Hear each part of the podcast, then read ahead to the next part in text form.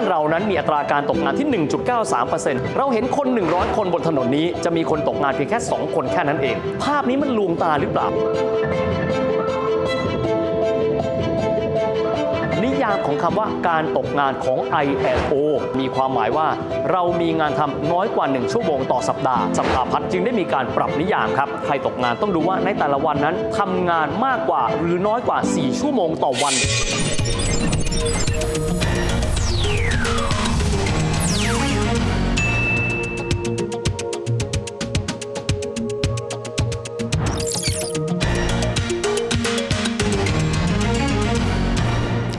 วัสดีครับท่านผู้ชมครับ ยินดีต้อนรับเข้าสู่รายการเศรษฐกิจติดบ้านนะครับ รายการที่จะอาสานำทุกท่านนั้นเข้าใกล้สู่ข่าวเศรษฐกิจให้มากยิ่งขึ้น หลายครั้งนะครับบางคนบอกว่าติดตามข่าวเศรษฐกิจแล้วค่อนข้างจะปวดหัวนะครับเพราะว่าศัพท์เทคนิคก็เยอะทฤษฎีทางเศรษฐศาสตร์ก็เยอะด้วย รายการของเราก็จะเอา concept เกี่ยวข้องกับเศรษฐกิจอธิบายให้ฟังกันแบบง่ายๆ กันด้วยครับวันนี้เราจะมาคุยกันถึงปัญหายอดฮิตเลยนะครับในช่วงของการแพร่ระบาดของโควิด -19 นั่นก็คือเรื่องของปัญหาการว่างงานนะครับ ก็คงจะเหมือนกันกับทุกที่ทั่วโลกเลยนะครับ ว่าปัญหาของการระบาดโควิด -19 นั้นทำให้มีจำนวนผู้ตกงานนั้นเยอะขึ้น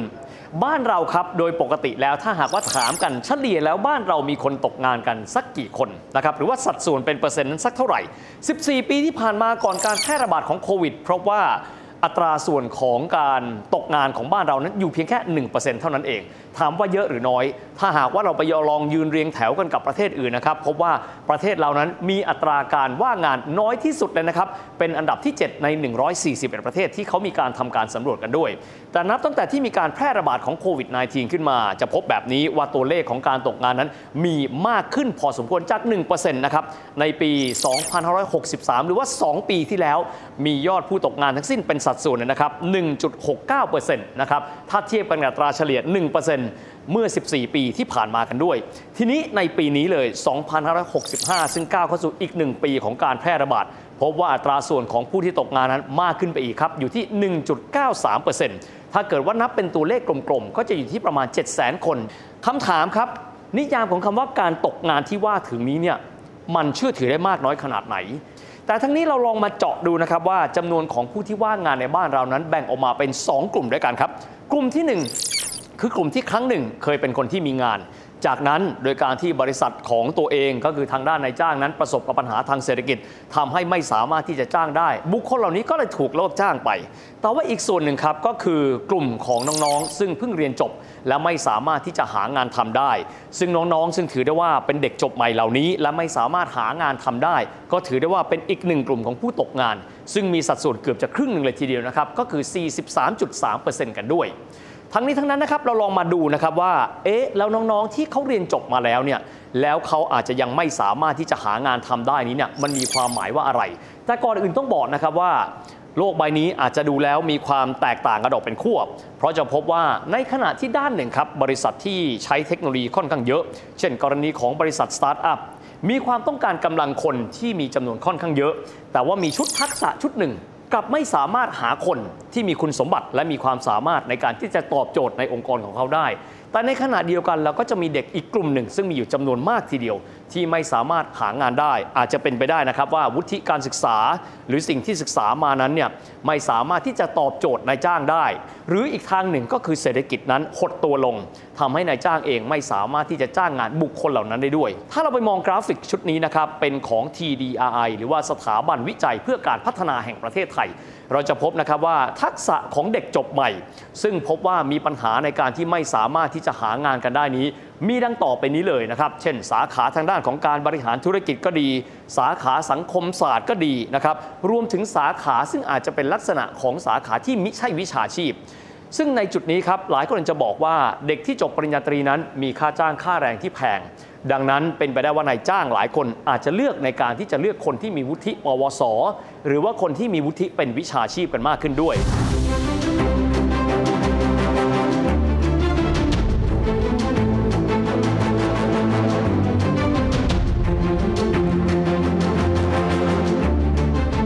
ลายครั้งก็จะพบนะครับว่าเด็กที่จบออกมาได้รับปริญญาตรีใหม่ ๆ เอง อาจจะจำเป็นครับ ที่จะต้องเข้าไปทำงานที่มีคุณลักษณะต่ำกว่าวุฒิที่ตัวเองจบมาทั้งนี้ทั้งนั้นก็เป็นส่วนหนึ่งของระบบการว่างงานเช่นเดียวกันด้วย โดยทางด้านของดรยงยุทธชแลมวงครับผู้อำนวยการวิจัย ด้านการพัฒนาแรงงานสถาบันวิจัยเพื่อการพัฒนาประเทศไทยก็คือ TDI ถ้าเล่าให้ฟังนะครับว่าสาเหตุที่เกิดภาวะว่างงานในกลุ่มเด็กจบปริญญาตรี ส่วนหนึ่งเลยครับเพราะตลาดแรงงานไทยเนี่ยไม่สามารถที่จะรับเด็กจบใหม่ได้ทั้งหมดเลย เพราะค่าแรงเนี่ยก็สูง ภาคอุตสาหกรรมต้องการแรงงานในระดับอนุปริญญาหรือว่าปวส ซึ่งเป็นสายวิชาชีพเนี่ยมากกว่า จนมีหลายคนเลยนะครับที่ทำงานอยู่และยอมรับนะครับว่าใช้วุฒิต่ำกว่าที่เรียนมาเพื่อที่จะไปสมัครงาน ทีนี้พอเกิดโควิดขึ้นมาครับ หลายฝ่ายนักวิเคราะห์เองก็ดี รัฐเองก็หันมาสนใจในประเด็นนี้มากขึ้น ในช่วงแรกที่เกิดโควิดนะครับหลายฝ่ายมองนะครับว่าเด็กจบใหม่ในปี 2563 ซึ่งมีจำนวนอยู่เนี่ย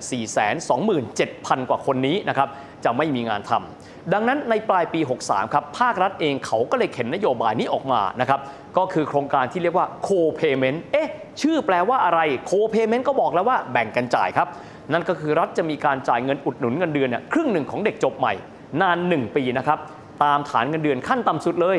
7,500 บาทนะครับโดยให้นายจ้างรัฐและก็เอกชนเนี่ยรวม 260,000ตำแหน่งด้วยกัน ครั้งนั้นมีการตั้งงบประมาณเอาไว้ 20,000 ล้านบาทด้วยกัน แต่ว่าครับผลที่ออกมาดูไม่ได้ผลตามที่รัฐบาลได้มีการตั้งเอาไว้ จากข้อมูลของสถาบันวิจัยเพื่อการพัฒนาหรือ TDI พบแบบนี้ หลังจากที่รัฐบาลได้มีการเอาโครงการนี้คือ co-payment คือรัฐช่วยจ่ายมาแล้ว 7 เดือนพบนะครับว่าประสิทธิภาพนั้นค่อนข้างต่ำครับ เพราะว่าสิ้นสุดเดือนเมษายนของปี 64 มีการจ้างงานเด็กจบใหม่เพียงแค่ 30,000 คนเท่านั้นเองนะครับจากตำแหน่งที่มีการเปิดรับสมัครจริง 110,000ตำแหน่ง ซึ่งตำแหน่งที่เปิดว่างอยู่ ก็เป็นตำแหน่งที่มีวุฒินั้นต่ำกว่าปริญญาตรีด้วยเท่ากับว่าในภาพรวมนั้นมีเด็กจบใหม่ที่ได้ทำงานแค่ 11%จาก 100%ที่รัฐบาลนั้นได้ตั้งกันไว้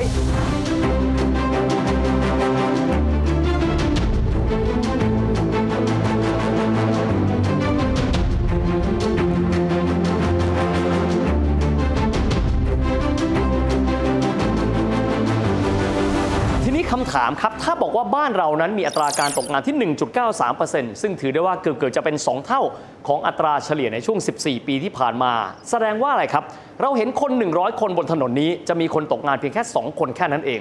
คำถามคือ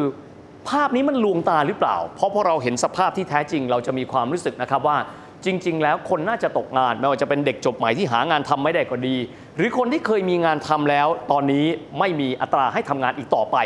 มีแค่นั้นเองเหรอ ต้องมาดูแบบนี้ครับ ILO เขาบอกแบบนี้ครับคำว่านิยามตกงานมีความหมายว่า เรามีงานทำน้อยกว่า 1 ชั่วโมงต่อสัปดาห์ อุ้ยฟังแบบนี้ก็มีความหมายว่า ถ้าเราทำงานแค่สัปดาห์ละ 2 ชั่วโมง เราก็ถือได้ว่าเป็นคนที่ไม่ตกงานแล้วสินะ ดังนั้นครับด้วยนิยามที่อาจจะไม่ได้สะท้อนถึงความเป็นจริงนัก ทางด้านของสภาพัฒนาเศรษฐกิจแห่งชาตินะครับหรือที่เราเรียกกันว่าสภาพัฒน์จึงได้มีการปรับนิยามครับ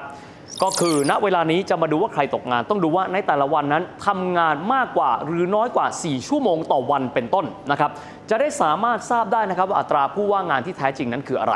สหรัฐอเมริกากันเองครับเขาก็ใช้มาตรการแบบนี้ว่าใน 1 สัปดาห์นั้นทำงานถึง 15 ชั่วโมงหรือไม่ แต่ทีนี้ถ้าเกิดว่าเราลองใช้นิยามนะครับของการว่างงานของสหรัฐกล่าวคือ 15 ชั่วโมงต่อสัปดาห์เข้ามาแล้ว ก็จะมีความหมายนะครับว่าอัตราการว่างงานของคนไทยนั้นก็จะสูงกว่าที่เป็นอยู่สักเล็กน้อย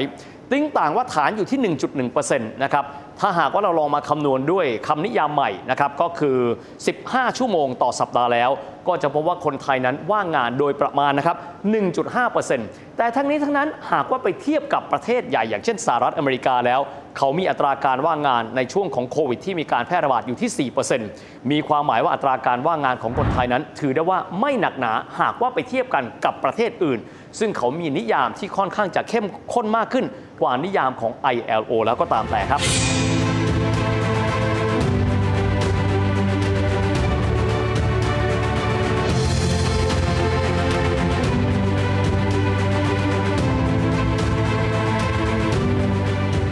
แต่ทีนี้ต้องยอมรับนะครับว่าท่ามกลางการแพร่ระบาดโควิด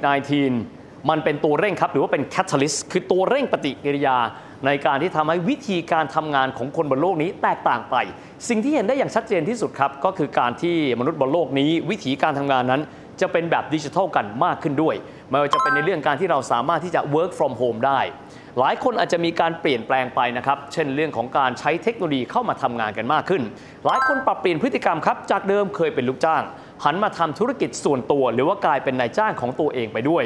บางองค์กรเองนะครับก็อาจจะมีการใช้เทคโนโลยีเช่น automation ระบบการทำงานแบบอัตโนมัติบางองค์กรมีการใช้นวัตกรรม เช่นกรณีของปัญญาประดิษฐ์หรือว่า AI artificial intelligence เข้ามาด้วย ดังนั้นครับ ถ้าหากว่าเรามองภาพสองภาพนี้ทับซ้อนกัน เรื่องของปัญหาการว่างงาน กับเรื่องการเข้ามาเทคโนโลยีแล้วทำให้ทางธนาคารแห่งประเทศไทยมีข้อเสนอแนะดังต่อไปนี้ครับว่า การว่างงานในยุคปัจจุบันนี้ ถ้าหากว่าเราต้องการที่จะกลับเข้าไปสู่ตลาดแรงงาน หรือเราต้องการที่จะเสริมสร้างศักยภาพในการแข่งขันให้กับตัวเองแล้วล่ะก็ เราจำเป็นนะครับที่จะต้องมีทักษะการทำงานที่มีการผนวกเอาเรื่องของเทคโนโลยี ความสามารถในการปรับตัวหลากหลายประการดังต่อไปนี้ครับ digital skill หรือว่าทักษะทางด้านดิจิทัลครับ เพราะว่าหลายองค์กรนั้นเริ่มต้นปรับตัวเข้าสู่ระบบดิจิทัลมากขึ้น มีการใช้เทคโนโลยี มีการใช้ซอฟต์แวร์ มีการใช้ solution ต่างๆ ดังนั้นจึงมองหาผู้สมัครที่มีทักษะด้านนี้เพิ่มมากขึ้นด้วยศัพท์คำที่ 2 ครับ ภาษาฝรั่งอีกแล้ว resilience คือมีความหมายถึงทักษะในการปรับตัว ยืดหยุ่นปรับตัวกับบริบทใหม่ๆ ได้อย่างคล่องตัว เพราะโลกทุกวันนี้มีความไม่แน่นอนมากขึ้น องค์กรเองก็เช่นเดียวกัน มีการเปลี่ยนแปลงบ่อยครั้ง ประการที่ 3 ครับ คือมีความคิดสร้างสรรค์ที่ภาษาฝรั่งเขาเรียกว่า creativity แหละครับซึ่งสิ่งเหล่านี้จะช่วยทำให้เราแก้ไขปัญหาได้ดียิ่งขึ้น ไม่ว่าจะเป็นการคิดนอกกรอบ หรือว่าการต่อยอดจากพื้นฐานเดินกันด้วย ปัจจัยที่ 4 ครับ ก็คือเรื่องของความฉลาดทางอารมณ์ ทักษะในการเข้าสังคม อดีตเราจำกันได้นะครับว่าเราจะได้ยินคำว่า IQ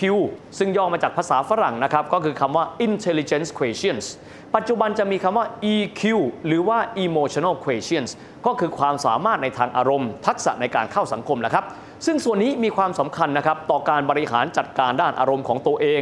การทำงานร่วมกันกับผู้อื่น การทำความเข้าใจผู้อื่น และจะทำให้การทำงานเป็นทีมเวิร์กนั้น ราบรื่นมากขึ้นอีกด้วย และอีกหนึ่งสิ่งเลยที่ขาดไปไม่ได้นะครับ นั่นก็คือเรื่องของทักษะในการทำงานด้วยภาษาต่างประเทศ ไม่ว่าจะเป็นภาษาไทยของเราแน่นอนต้องผนวกไปด้วยภาษาอังกฤษ และจะมีแต้มต่อนะครับในตลาดแรงงานมากขึ้น หากว่าสามารถพูดภาษาที่ 3 ได้ด้วย โดยเฉพาะอย่างยิ่งหากเป็นภาษาจีนครับ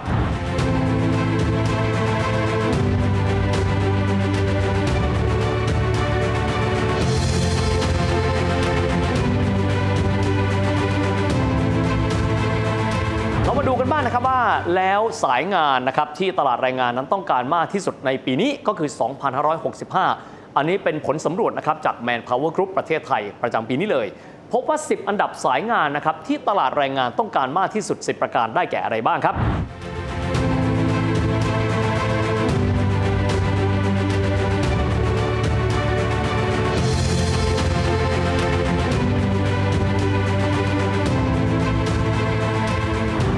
สำหรับสายงานนะครับที่เป็นที่ต้องการของตลาดในเวลานี้ก็หลากหลายดังที่ปรากฏอยู่ตรงนี้นะครับ แต่สำคัญมากๆครับต้องยอมรับอย่างนะครับว่าในยุคนี้ครับใครก็ตามที่มีทักษะทางด้านดิจิทัล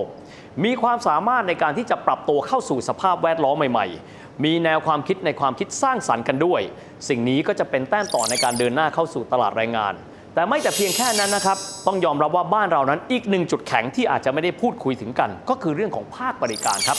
ซึ่งถือได้ว่าสิ่งนี้เป็นจุดเด่นเลยนะครับของอุตสาหกรรมของบ้านเรา เพราะว่าเราจะมีเรื่องของจิตใจบริการ หรือว่า Service Mind ไม่น้อยไปกว่าชาติอื่น อีกไม่นานแล้วนะครับ เรื่องของการแพร่ระบาดโควิด -19 ก็น่าที่จะคลี่คลายลงไปด้วย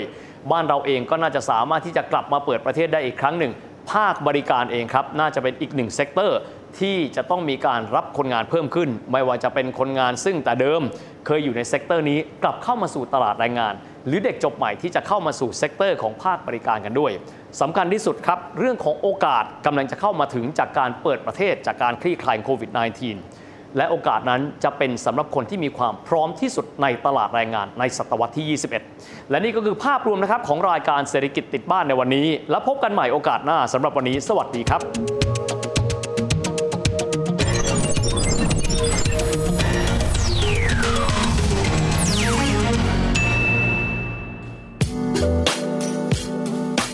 ดตามรายการทางเว็บไซต์และแอปพลิเคชันของไทย PBS Podcast